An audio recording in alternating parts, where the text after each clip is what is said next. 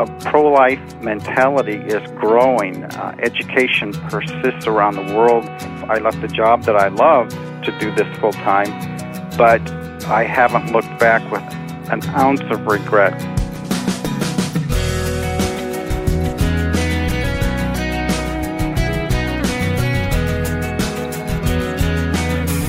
Welcome to this week's edition of First Person and our guest today, Brad Mattes, CEO of Life Issues Institute.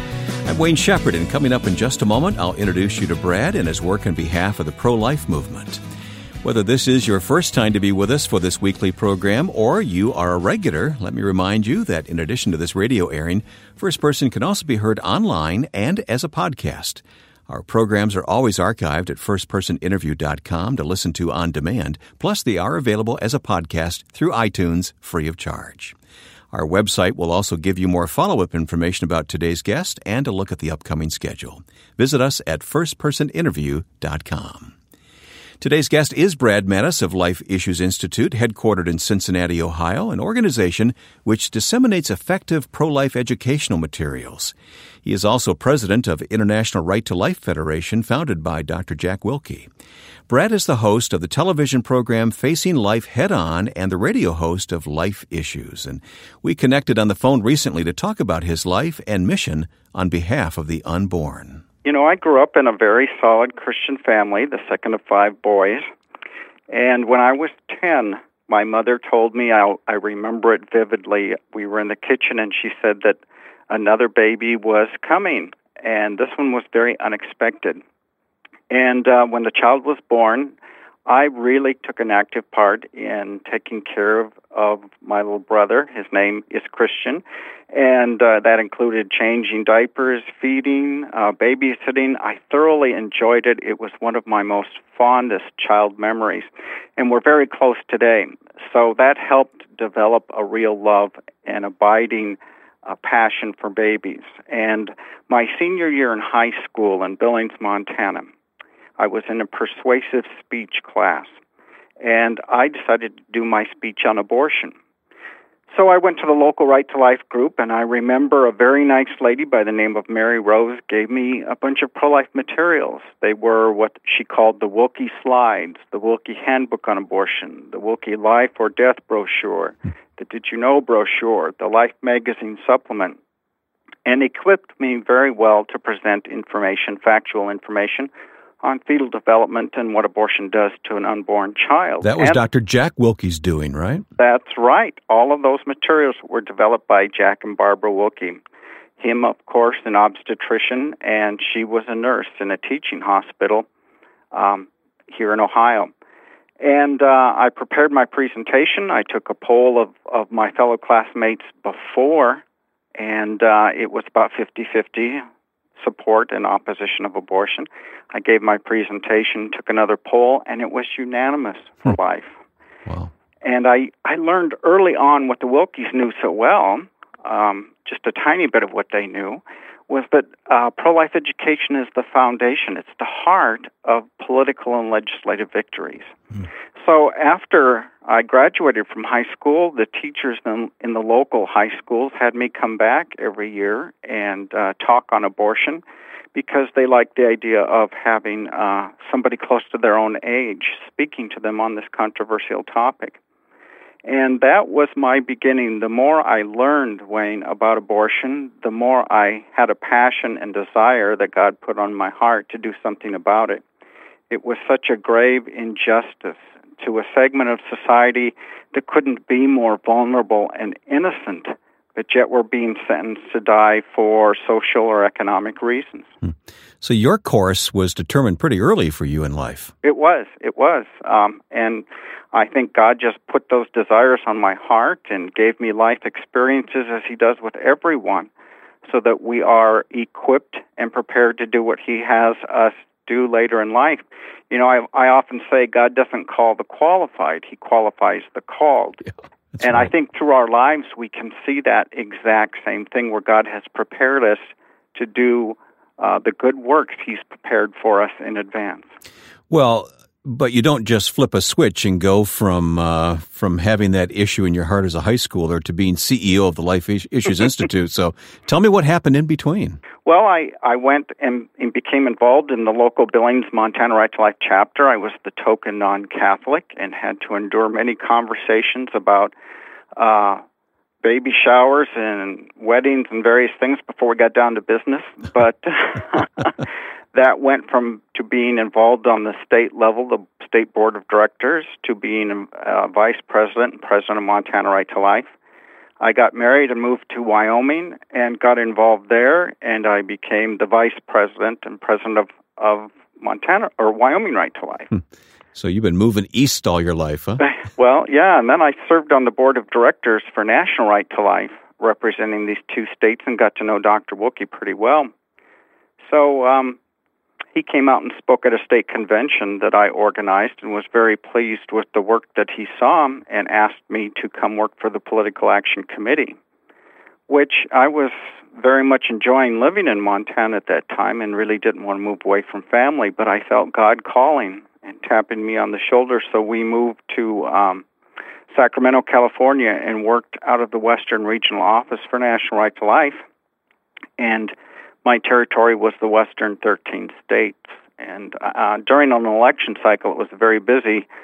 One morning, I had, uh, I was still living in Montana, hadn't transferred yet. I had uh, a breakfast meeting in Sacramento, a uh, lunch meeting in San Diego, and a dinner meeting in El Paso, Texas.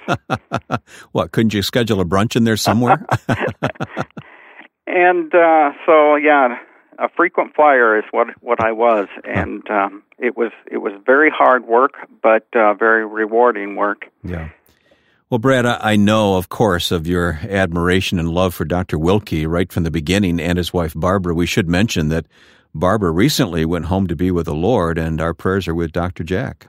Yes, uh, we are very saddened by that, and uh, Dr. Willke continues to emotionally and spiritually heal from losing his wife of they would have been uh, married for 65 years uh, in June. So that's something that he really struggles with, and we're praying earnestly for him and working closely with him to get him through this difficult time. How do we properly express to people like the Willkes how much we appreciate the stand they have taken for so many years? I mean, you've picked up the banner now, and, and others are doing the same, but we, we they were pioneers, and we, we love them to death. Oh, we do, and uh, we really need to express that love to them and let them know that uh, there are babies alive because of, of their efforts. And I I believe that when Barbara got to heaven, she was surrounded by little infants that had died from mm. abortion as far as the heavenly eye could see. Wow. All with their arms uplifted to Barbara, thanking her for trying to save them. And knowing Barbara, she picked up each one of those babies and loved on them as long as it took. Hmm. And with an eternity, I guess you've got all the time yeah. in the world. Yeah. But um, I think she came face to face with the love, hmm. uh, the result of her work. Wow, what a picture that is. Well, going all the way back to your school days when you were able to convince those classmates, are, are people open and receptive to the message, or is the is the country pretty polarized on this issue? Well, it's been a long, arduous battle, Wayne, to get to where we are today. But Dr. Willke and I have seen slow, steady progress. Uh, recently, I just observed the 38th year of working in pro life activity. Dr. Willke has been involved longer than I, and we've seen encouraging signs as of late. Um, uh, consistent polling shows that more people self identify as pro life than pro abortion. The young generation coming up is more pro life than their parents. So we're seeing all kinds of evidence. Um, the development of sonogram and its perfection of, of 3D and, and 4D when you add motion to it is a common occurrence for every pregnancy.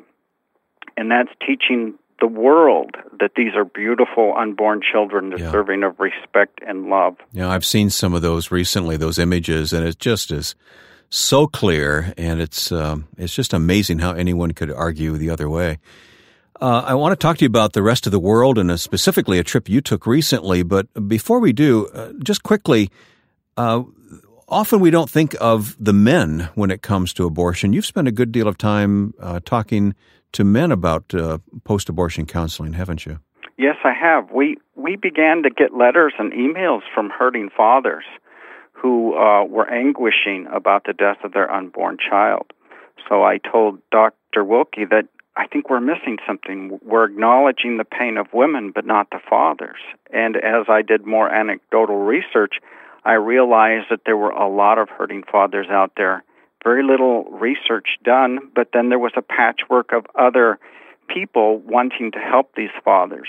So we formed the Men in Abortion Network, and it's about 12 or 13 of us who are considered more expert in this field. I counsel post abortive fathers, and I have uh, lectured on this internationally and written quite extensively about this. And uh, we realize that, yes, there's a lot of pain that fathers have as a result of abortion because their baby died. Either they pushed for that death forced the woman to have an abortion. Either they opposed it, or in many cases, close to 50%, they weren't even aware of the pregnancy until after the abortion. So there's many scenarios we have to work through, but anger is the most consistent symptom we see. So men have that sense of loss just like women do. Oh, absolutely. Absolutely. And and God has designed in men to provide and protect our family and offspring. And when an abortion takes place, that obliterates that. And as a result, there's a lot of, of symptoms we see emotionally when we break that precious bind that we as fathers have from our Creator. We'll talk more with pro life leader Brad Mattes on today's edition of First Person coming up in just a moment. Next time, you'll love the enthusiasm of Tommy Moore. So I get excited about even the hard times because God is separating the sheep and the goats. And I love to be a part of what God is doing. I don't want God to be a part of what I'm doing. I want to go where He's at and do what He's doing. Tommy Moore of World Relief's Chicago office speaks up on behalf of refugees and immigrants living among us. Next week on First Person.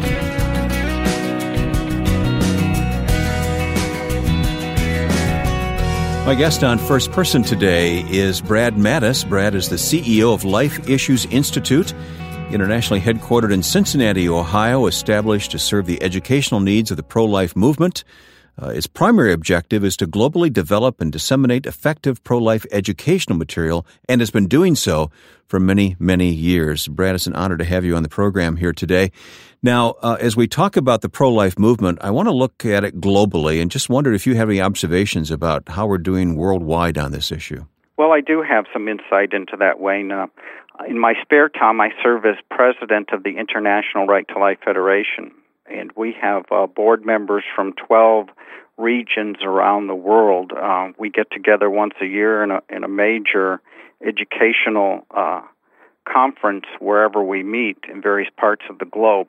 Uh, Dr. Willke and I have both traveled fairly extensively in other nations, uh, providing uh, pro life presence, educating leaders, uh, talking to elected leaders, and whatnot. And um, there are places where it is it is very difficult, where abortion on demand has uh, embedded itself. Unfortunately, America has exported abortion on demand since 1973, and uh, but at the same time, we're seeing bright spots such as Ireland, uh, spots in Africa. Um, a pro-life mentality is growing. Uh, education persists around the world creating awareness about life in the womb the same uh, technology with ultrasound and whatnot is, is permeating the globe. And as a result, we're slowly but surely bringing people to the realization that abortion kills babies and often physically and emotionally harms the women. Mm. So we are making progress. Mm. Take time to tell me about one specific trip. Now, I understand you recently went to Ethiopia. Oh, it was a great trip, Wayne. Uh, I took the film crew with me, and we filmed uh, wanted to get two episodes for our, our weekly pro life uh, television program, Facing Life Head On. We came back with four episodes. Mm. Um, I love Africa. This was my third uh, return to that continent, and Ethiopia is a very unique and amazing place. It's got a personality all of its own. Unfortunately, there's a lot of poverty, uh, mm-hmm. as is frequently in, in Africa. But what we found, Wayne, is that the people were so content and happy even when they had virtually nothing.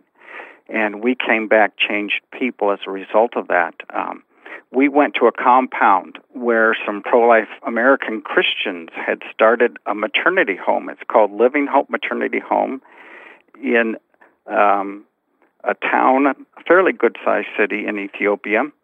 Um, and we talked to the people there who staff that. We talked to the, the young women with infants. We talked to young pregnant women. In that society, uh, pregnancy out of wedlock is simply not tolerated, and girls are literally thrown out into the street. Mm. And as a result, they go, the first place they go to is the abortion clinic. And uh, either by word of mouth or uh, just clear by miracle, I think they're all miracles, but they come in contact with with the maternity home and are given a place in an environment which they frankly don't believe exists when everything starts because they they find sanctuary, they find food, they find health care, they find education. The uh, Living Hope teaches them how to make a living, how to take care of their babies, how to take care of themselves, and ultimately become independent. And each girl is sponsored by an American donor, and they're also given uh, the eternal life is extended to them through the witnessing of Jesus Christ as their Savior. And every girl that I interviewed said, I have Jesus and I have my baby, oh. and I will be fine. I'll make it. Hmm. So, abortion is legal in Ethiopia? It is. It is, and it's used so often because of the terrible poverty that's there and the lack of any government funding or assistance that that we enjoy here in this country. What are some of the other stories that you bumped into there in Ethiopia? I'd I'd love to hear what God is doing there, and it's it's amazing to think about such a place and and all that's going on. So tell me more. Well, there was another gentleman in in the capital of Addis Ababa in Ethiopia who had spent six years in the Denver, Colorado area, and of course, it is so much nicer in America uh, quality wise, lifestyle wise, than Ethiopia, but he felt God was calling him to go back to the country and start the equivalent of what would be an Ethiopian uh, nursing home. And he had a fairly nice home that he grew up in. His his parents moved to America and stayed there, and he converted this this home into what we would call a nursing home. Now, what he literally did, Wayne, is they went into the streets and took the poor, the destitute, the mentally ill, uh, Down syndrome, autistic, just elderly, um, those who were were delusional and insane, uh, handicapped people that have been uh, and forsaken, and he literally picked them up out of the gutter and, at times, picked them up off the street, washed them, clothed them, fed them, housed them. But this organization that's run by all volunteers, no paid staff, 35 volunteers run this place, and they have 155 residents. They say the the most important thing we give to these residents is love, because if you don't give them love, you give them nothing. And the love of Christ and what Christ did for them is what motivates their desire to do for others. What happens in your heart and mind, Brad, when you encounter a story like that, a, a servant of Christ who really labors um, in obscurity? Mm-hmm. Not very many people know. Uh, I certainly didn't know what was going on with these stories you're telling us in Ethiopia. But what goes on in your heart when you see it for the and you, and you interact with these people and see the results of their ministry? Well, these are things that I've been blessed to see for many years working in the pro life movement. A lot of unsung heroes the gentleman that started this this nursing home in Ethiopia wouldn't even consent to an interview with the crew because he didn't want to get any of the glory. Mm. He wanted that to go to to Christ alone. So we interviewed his brother, who was part of that, as well as some of the residents. But when you see that, your heart is so deeply moved, and you realize that God has put me here also to do all that I can to further His kingdom and to reach out to those who are hurting or who have nothing and to help them to the best of my ability. Yeah.